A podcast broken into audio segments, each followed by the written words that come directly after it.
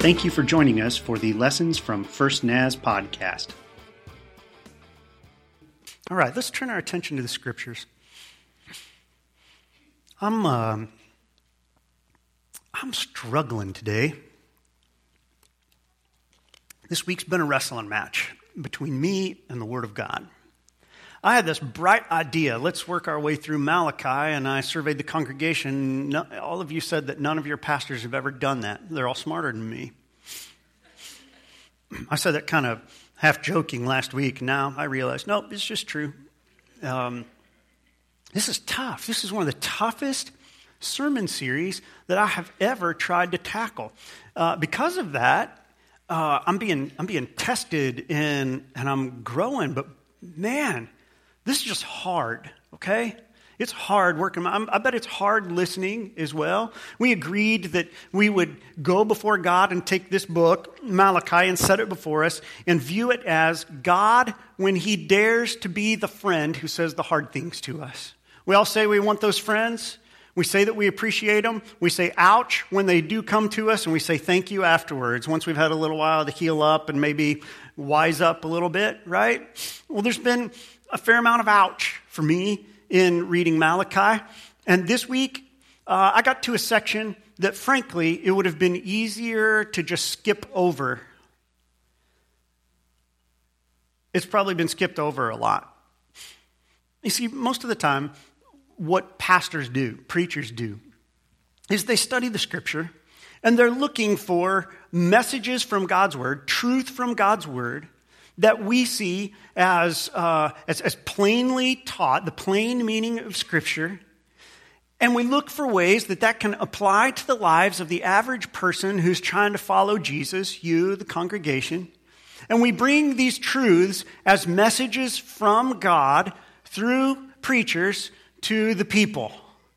And that's what we do virtually every time that we're in the pulpit. And the problem is, for me this week, as I start Malachi chapter 2, is that that's not the way it's supposed to work today. Most of the time, it's truth from God's word, pastor brings message to the people, for the people to live out. This week, the message is to the preacher. And um, maybe all the retired preachers, too. How's that?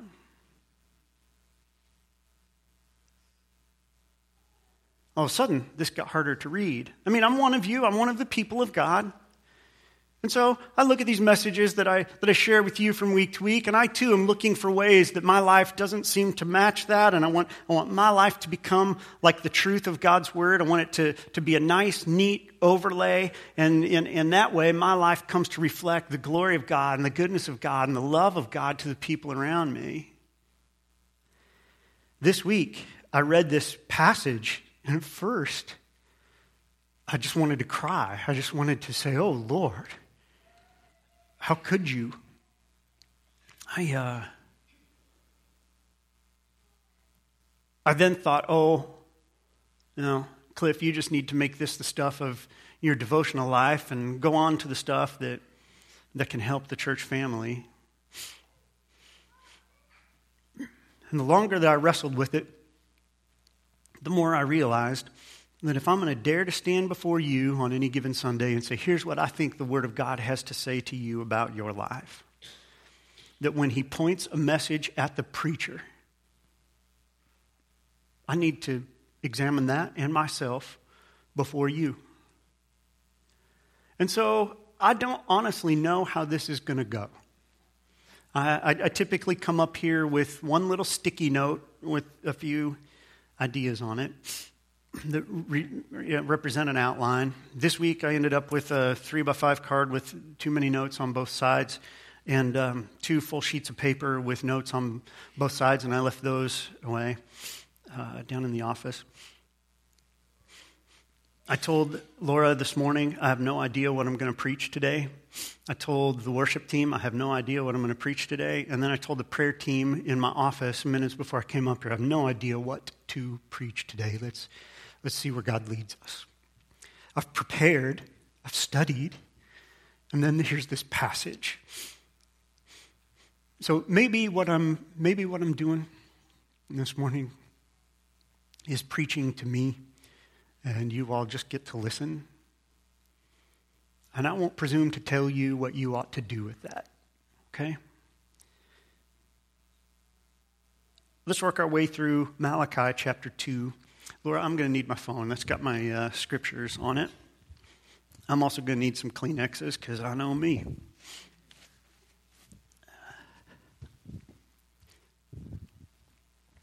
Plus, I have a runny nose. All right, let's look at Malachi chapter 2, shall we? Would you stand with me, please, in honor of the reading of God's word? Somewhere there is a preaching professor who's getting ready to give me an F. I already got my degree, I'm not worried about it. Lord, as we look at your word,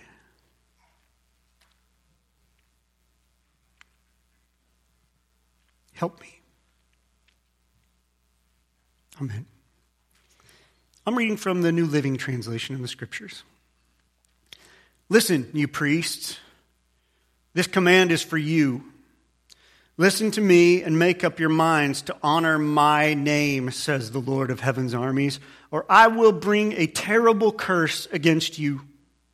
I will curse even the blessings you receive. Indeed, I've already cursed them because you have not taken my warning to heart. I will punish your descendants and splatter your faces with the manure from your festival sacrifices, and I will throw you on the manure pile. Then at last you will know it was I who sent you this warning so that my covenant with the Levites can continue, says the Lord of heaven's armies. The purpose of my covenant with the Levites was to bring life and peace, and that is what I gave them. This required reverence from them, and they greatly revered me and stood in awe of my name. They passed on to the people the truth of the instructions they received from me. They did not lie or cheat. They walked with me, living good and righteous lives, and they turned many from lives of sin. The words of a priest's lips should preserve knowledge of God, and people should go to him for instruction. For the priest is the messenger of the Lord of heaven's armies. But you, priests, have left God's paths. Your instructions have caused many to stumble into sin. You've corrupted the covenant I made with the Levites, says the Lord of heaven's armies. So I have made you despised and humiliated in the eyes of all the people. For you have not obeyed me, but have shown favoritism in the way you carry out my instructions. This is the word of the Lord. You may be seated. I think just what I have to do today is work my way down through it verse by verse. And. Uh, tell you what I've learned and see how this applies to me and my brothers and sisters in pastoral ministry. Verse number one, Malachi starts with this, uh, this warning to the priests. And for those of you who who pay attention to such things, you may want to put an asterisk in there and say, well, Cliff, you're off the hook because you're not a priest, you're a pastor you know, a rose by any other name would smell as sweet. And I know that within uh, church history, the, the development of titles and so forth, when the Protestant Reformation rolled around, uh, sometime later, the, the Protestant arm of the church said we need to, in some way, distinguish our leaders from those in the Roman Catholic Church because we see the duties as being significantly enough different that uh, we don't want to call them priest because at some level that idea of priest means somebody who stands between people and God, not as a barrier, but as the one who represents the people to God and one who represents God to the people. But by the way that developed kind of in the, in the Western church, uh, priest really did become kind of the only guy who was going to God. And, and the church let this misunderstanding develop so that people began to actually think that they couldn't go to God on their own and, and only the priest could go to God for them. So they'd go to the priest instead of going to God. I'm glad we tackled that I'm glad that we, we got rid of, of that nonsense, of that misunderstanding, and have come to the place that we understand that every person on the planet has direct access to God the Father through the person of Jesus Christ. He, uh, when, when, he died, the scriptures tell us this veil in the temple in Jerusalem that, that was a symbol of the separation between God and people was torn right down the center and perfectly ruined, ruined and made irreparable as a forever symbol that people get to go to God. People get to go to God. Celebrate that. People get to go to God. You don't have to come to me or to anybody else. And yet, it is the case that we Protestant pastors also have some priestly duties. Pastor Bill and I got to do that earlier. We stand before the people as representatives of God and get to proclaim His grace to you. And then, through the laying on of hands, we get to administer God's grace. We do that in baptism, we do that in dedication. We're going to do that here in a few minutes as we, one more time, take things in our hands that symbolize God's goodness and say, Here, for you. And then you and God get to connect. And so I think there's enough priest left in the pastorate, enough priest in the pastors that I just have to take this passage seriously and understand it was meant for me too. And verse 1 begins as a warning to me and to anybody else who dares to do what I do. And I think that, that I, I thought anyway, that my life really was wholly dedicated to the honor of God. That is, that, that among the most important things, the most important thing in all that I do, pardon me, is making sure that God is seen as a glorious, loving, beautiful, holy being. And that nothing that I says detracts from that. That, that everything that we do, from, from talking about morality to, to talking about justice, to storytelling about how good God is. That all of it begin, all of it ends up pointing all of us, all of our attention, all of our affection in the same direction to this God who is revealed as love and light and goodness. And that by the time I get done speaking, as imperfectly as I do it, by the time we get done singing, as imperfectly as we do it, by the time we get done praying, as imperfectly as we do it, that all of us are left with this heightened awareness and this heightened appreciation for who our God is. I thought my life was completely given over to that. But as I read this passage, and I got down toward the bottom of it, I realized why there was a warning in verse number one. When you read down through that passage, it was probably a little shocking to you, some of the language that he used. It was for me too. We get down through it and we come to understand that Jesus, or I'm sorry, that God was talking to, uh, to the priests, the preachers, through a prophet, giving words of warning because somehow our focus had drifted Somehow we had so come to fear the opinions of people that the fears of the opinions of people displaced a proper fear for the opinion of God. Now, at first, I wanted to say, no, that hasn't taken place in my life. I speak the truth when I stand up here. Nothing that's usually true. But this week, while I wrestled with this passage, I wrestled with two things. I found out that there's a person um, in our fellowship who is very, very angry with me. And um, you know there's two sides to every disagreement, right? That means that there's some credence in what the other person thinks. And I have to humble myself and say, it's probably not 100% Cliff is right and 0% person X is wrong. It's not even a probably, it's just the truth. I found somebody was very upset with me to the, to the place that, you know, they expressed that uh, very strongly. And um, currently isn't responding to uh, my attempts to reconcile the relationship.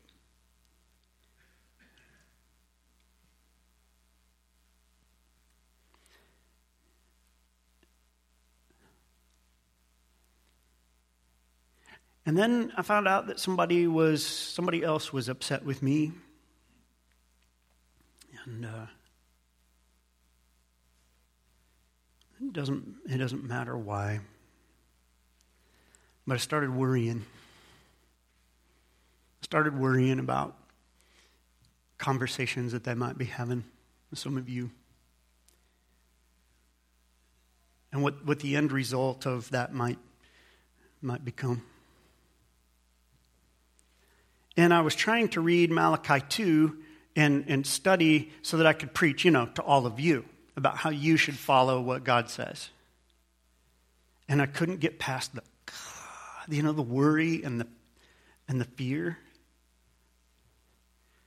And so I stopped and I just said, Lord, I, for some reason, I can't get past my emotions. I can't get past how I'm feeling as I study your word. And, and this burden on my heart is weighing me down. And I don't think I can, I can hear your Holy Spirit in this passage if, if you don't take away this ugh in my heart. And he said to me, as plainly as I've ever heard him, You fear the opinions of men more than me. And that's why you continue to carry this burden. And I didn't want to hear that because I had read Malachi 2 already. And, and I saw two things. I saw one, its effect on people. Later on in the passage, he said that the people have fallen away from me because the priests don't fear me. Hmm. I think, I think my fellow pastors in this world, I'll say in this country, and I owe the Church of Jesus Christ an apology.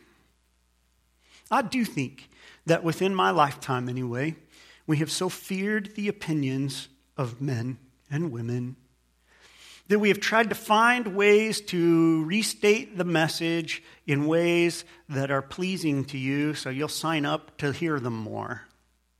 So you keep coming back so that you'll think we're good preachers so that you'll think we really understand the Bible better than you and you'll come to us. We kind of we kind of turned ourselves into priests of the wrong kind. And so, as I look at the state of the church in America, I'm not very pleased with what the church looks like in our country right now. And it isn't because of all of you. If Malachi is a message from God, it's because of us, the pastors, who have worried about what people think of us and what people uh, might hire us or fire us or be mad at us. And so we've tried to work our way around that.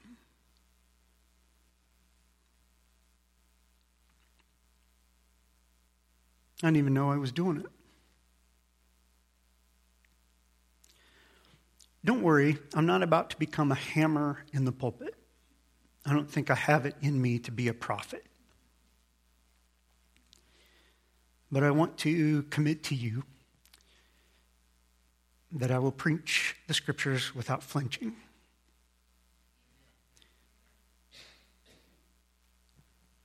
And I will understand if you don't like it sometimes.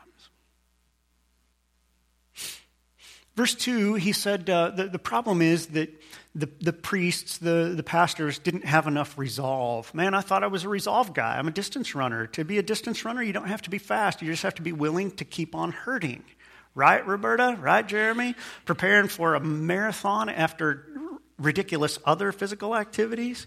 You don't have to be fast, you just have to be willing to put up with pain longer than the other people in the race and you will outlast them. I thought that was resolve. It is. But in this passage, we are called upon to, we pastors, to have a, a very firm resolve that God will be honored if nobody else is.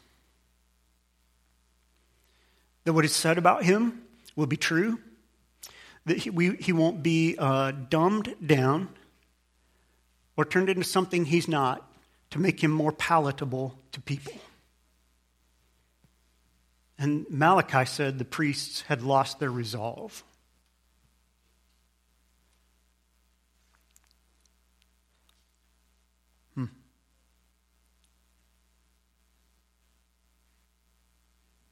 Pray for more strength for your pastor, okay? Because I think I'd already done it. Dwayne, you and I knelt at the same altar the night we were ordained. We resolved to do this with the help of God. I need to restate my resolve before the congregation today. Verse 3 is the worst, it's the worst part of the Bible, okay? It's, it's one of the five worst parts of the Bible. Um, one of these days, I'll preach a sermon series on the worst parts of the Bible. Doesn't that one sound like fun? Oh, boy, you won't be able to bring your kids to church, I'll tell you that. Verse 3 I will punish, he's talking to the priests here, so you guys can relax. I will punish your descendants and splatter your faces with the manure from the festival sacrifices, and I'll throw you on the manure pile. You know, I thought about a really uh, neat way to uh, film a video of this whole thing. Go out to Dick Loon's corrals and and it would have been wholly, it would have been funny, but it would have been wholly inappropriate and encouraged us all to miss the point that uh, in the language of the people who raised me, they ain't nothing funny about that. I mean, when you read that passage, once you get past the seventh grader in you, he said manure. I mean, I mean, doesn't it shock you doesn't it seem like something that's beneath God? Doesn't it seem like something that's so horrible that God would never do it? I mean, he said, uh, Hey, you priests, you're up there being all religious. You're gutting these sacrifices and taking care of the, the presentation like you were told to. And the way they were told to was okay, you gotta, you gotta slit the animal's throat. Sorry, graphic content warning, all that. You got to slit the animal's throat. You got to collect the blood. It's going to be used for something. And then you got to gut the animal. And when you're taking all of the gross parts out, they're to be taken not only outside the, the uh, area where the sacrifice was made, they're supposed to be taken not only outside the, the temple proper, they're supposed to be taken outside the city and they're supposed to be burned up. You're taking them to a place that, uh, you know, in, in a day before there were modern sanitation systems, there were just big piles of manure outside town. It seemed better than piling it inside town, right? The British were late in coming to this, but uh, in the Middle East, they had uh, they'd piled it outside town. That place, the dung heap, the manure pile for the entire town, was the worst sign of human civilization. And this, this part of the beast that had been sacrificed, the part that you don't, you don't want to, you want to make sure you don't cut that one part open or poof, that's to be taken outside of the city and, and thrown onto the dung heap and, and burned out there. And then the good parts that remain, the, the meat, it's supposed to be divided up. Some of it burned and given to God, and, and the rest given to the priests to feed them and their families.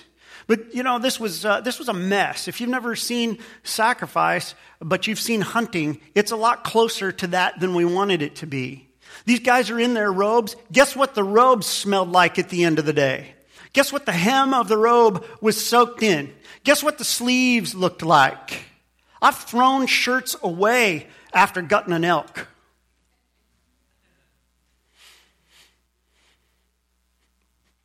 Sometimes when making the incision, it didn't go quite right. And this guy who would then be defiled would need to go and, and do the cleansing acts that the, that the scriptures, um, that the law stipulated for him so that he could return and begin sacrificing on behalf of the people to God. And God says, you know what? Remember last week when we read, I wish somebody shut the doors of the temple instead of you doing your half hearted religion? This week, there's another word to the priests. It's like, if you don't get the point of doing this wholeheartedly, I tell you what, you'll wish we had chained the doors shut because I'll mash your face in it. It's him saying, if, you are, if you're going to go ahead with defiling me, with defiling the place, the special place where I promised to meet you, I will defile the defilers. Is this really the relationship that you want with God, pastors, priests? He goes on to talk about this covenant between the Levites. You may not know who the Levites are. They're the, the tribe from which the priests came. And he says there's this relationship with the Levites that, that was a, a covenant. So let me, let me let me kind of trace it out for you. If you look at the, there's a big circle here, and this big circle is the people of God. Okay? Big circle, people of God. In the Old Testament, that's defined as nation of Israel. Part of the people of God was one tribe, one of the 12 tribes of Israel. The, this tribe was, was the uh, children of a man named Levi, one of Israel's children, one of Jacob's children the tribe of Levi was singled out to be the people who did two things. Number one, a bunch of them were laborers who kind of just took care of the temple or the tabernacle and all of the, the religious stuff. And then there were a couple of families within the tribe of Levi who were designated as priests. So we had some, some priests who did the sacrifice stuff, and we had some other religious workers, the rest of the Levites. Some of the Levites were musicians. There were, there were hundreds, uh, at one point, thousands of them that, that did their work in the temple. So we've got the big circle, the people of God, Israel. The, the smaller circle is the Levites, and this smaller circle, yet within them, the priests. And we've got this God who says, I will have an, an, an, exclusive relationship with Israel, hoping one day to turn it inclusive, but exclusive for now in the Old Testament, so that everybody in the world can see that when you are connected with the God, the Lord of heaven's armies, it's a good life, and you experience real life and real peace. And within that group, the people of God were the Levites who were supposed to be showing the other 11 tribes the way to connect with God. And among the Levites, this, this family of priests whose whole life was to be dedicated to doing this right so that people don't misunderstand or, or, or fail to understand altogether how it is that you can approach the God, the Lord of heaven's armies, and have a relationship with Him that is characterized by love and peace. You've probably noticed that the whole world didn't get the message, right? Have you noticed that the whole world hasn't turned to God? The Israel experiment didn't go real well. If you've read the Old Testament, you know that there was great corruption among the Levites and the priests.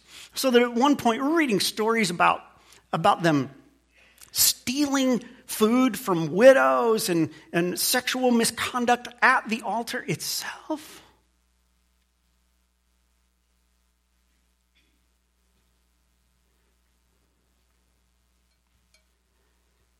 And in today's church,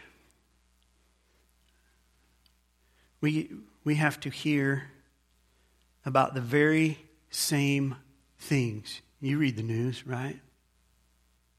Sexual misconduct among the, the pastorate. Thousands and thousands and thousands and thousands now, we're told, of people who came to the altar. They came to worship. They came to seek God. And have been victimized by the very people who are supposed to show them how to connect with Him, the one who gives them life and peace. And some of them will never find their way back to life and peace. The priests have failed the people.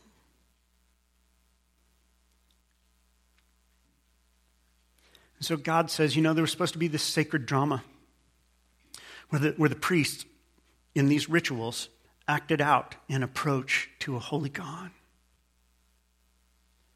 And since you didn't, since you didn't do the drama, I'm going to get all dramatic and help the people understand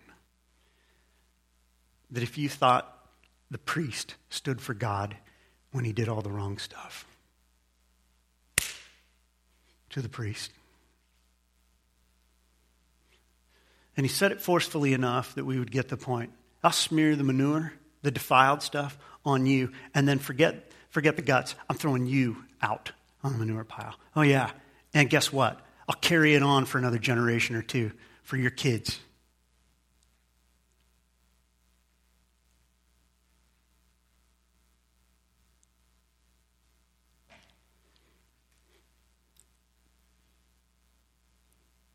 I can't speak for everybody else, but I want to tell you that there's one pastor shaking in his boots this morning about continuing to be a priest.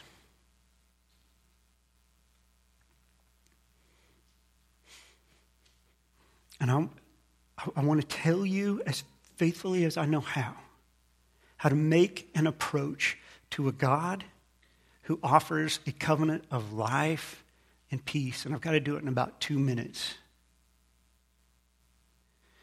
When you get into uh, verse, I don't know. I don't remember what verse it is. Um,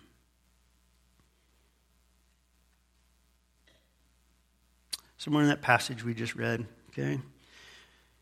He talks about, depending on the translation that you're reading, it'll use either the words fear or reverence. And we don't like to use the word fear. And I think here's one of the failing of the priests is that we've t- decided to take the word fear, the phrase fear of God, and we don't we, we know how, how people react negatively to the idea of being afraid of God and we want people to feel cozy with God.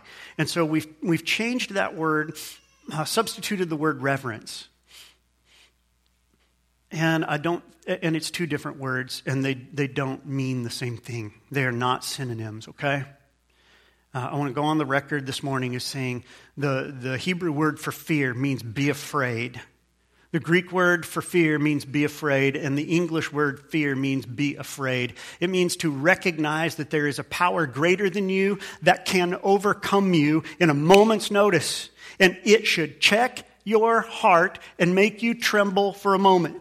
What you do from that place of recognition of the almighty strength and holiness of God is completely up to you. And it can either continue to inspire fear and trembling, or fear and loathing, or in the next second, you can catch a glimpse of the love and the goodness of God that talks you into doing something crazy. And it's cozying up to the one who could snuff your life out like that.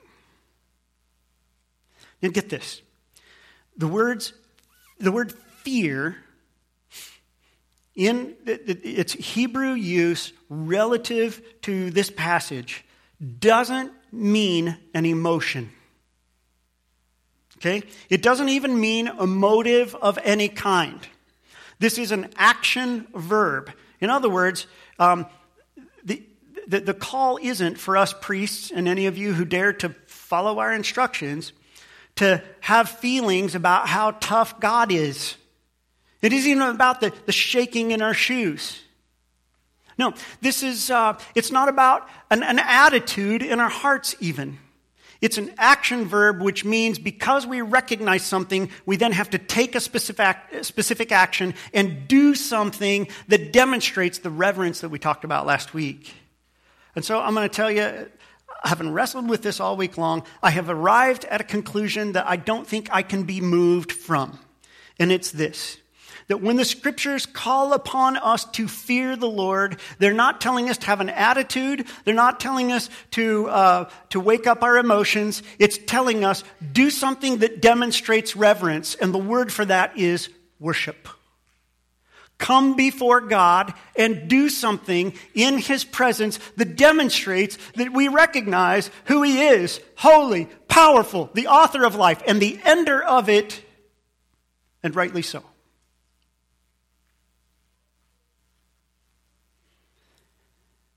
You know what those priests were supposed to be doing? Leading worship. Just having people come before God reverently but come before him. See, reverence, we said last week, uh, or honor, last week we said, starts in the heart but can't end there. It's only respect if it's just this thing you feel. It turns into honor when you do something about it. Fear begins in the heart but cannot stay there. It only really is fear in the biblical sense if you do something about it. It means that you put yourself before God regularly. So I'm going to say this thing Okay, I'm gonna t- can I just tell you this morning what I think the real world application of that is? The church of Jesus Christ in America has to stop skipping church and telling ourselves the sweet little lie that I can worship Him wherever I go. He deserves for me to stop everything else once a week and not offer him my private praises. He deserves for my lips to praise him while other people are listening. He deserves for people to see me bowing in his presence and looking undignified. It's a good, uh, we, we put these altars at the front, not at the back for a reason. So that when people come and humble themselves, it's an undignified thing. You're pointing your rear end right at the whole church. Your shirt slips up, we see whatever we see. You might break into some sort of emotion while you're there, and the church can see your shoulders shaking as you either laugh or sob in His presence. And God deserves it. I may say thank you when I'm on the river or in the mountains. But that doesn't deserve the same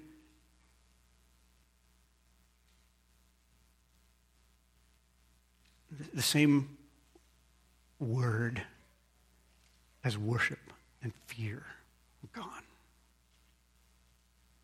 The word worship, the word fear is the word worship. It is. It's time for the people of God, for the priests of God to tell the people of God all the sweet little lies that we've told um, about church being optional. Those were lies. We just hoped you'd like us. Saying you can worship, you can worship God anywhere, that was a lie. You can have your personal devotional moment with Him, but worship, that word in the Old Testament is always used as a group activity, always. And you worship as part of the people of God gathered with people of God. I'm out of time. I've got uh, way. God and I are going to have to work on this. Tell you what, I won't. I won't um, inflict upon you next week my continued devotional application of this part of chapter 2. But I, but I promise you that I will continue, I will commit myself to seeking out every application that the Spirit will point out to me about how I am to do what I do.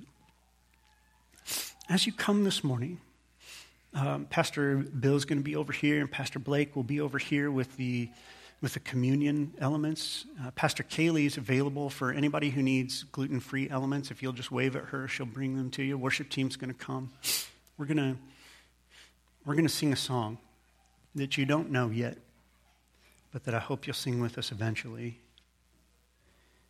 I want to invite you to come and worship God.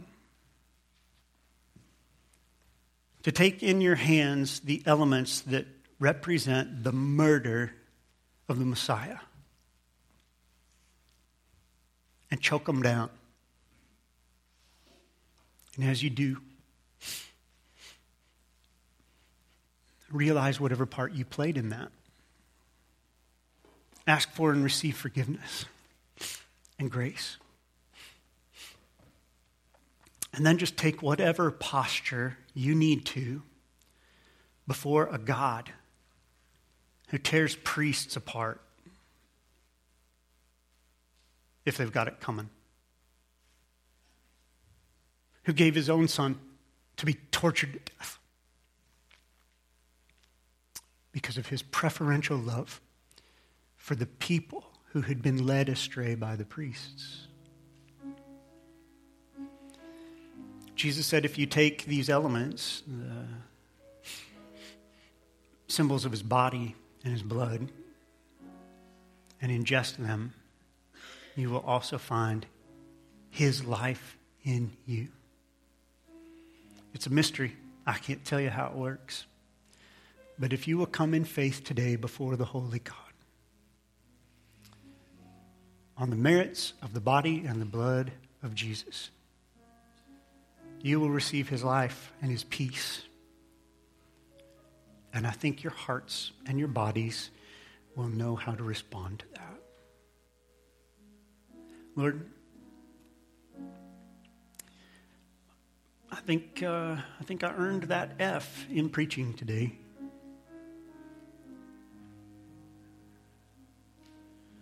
But your word says what, what it says, and I've had to just humble myself and take it. Forgive me, help me, teach me, and use me. And these brothers and sisters of mine, you're going to have to be the one who leads them in the way everlasting. So, Spirit, speak to them as we come before you to worship you as you deserve.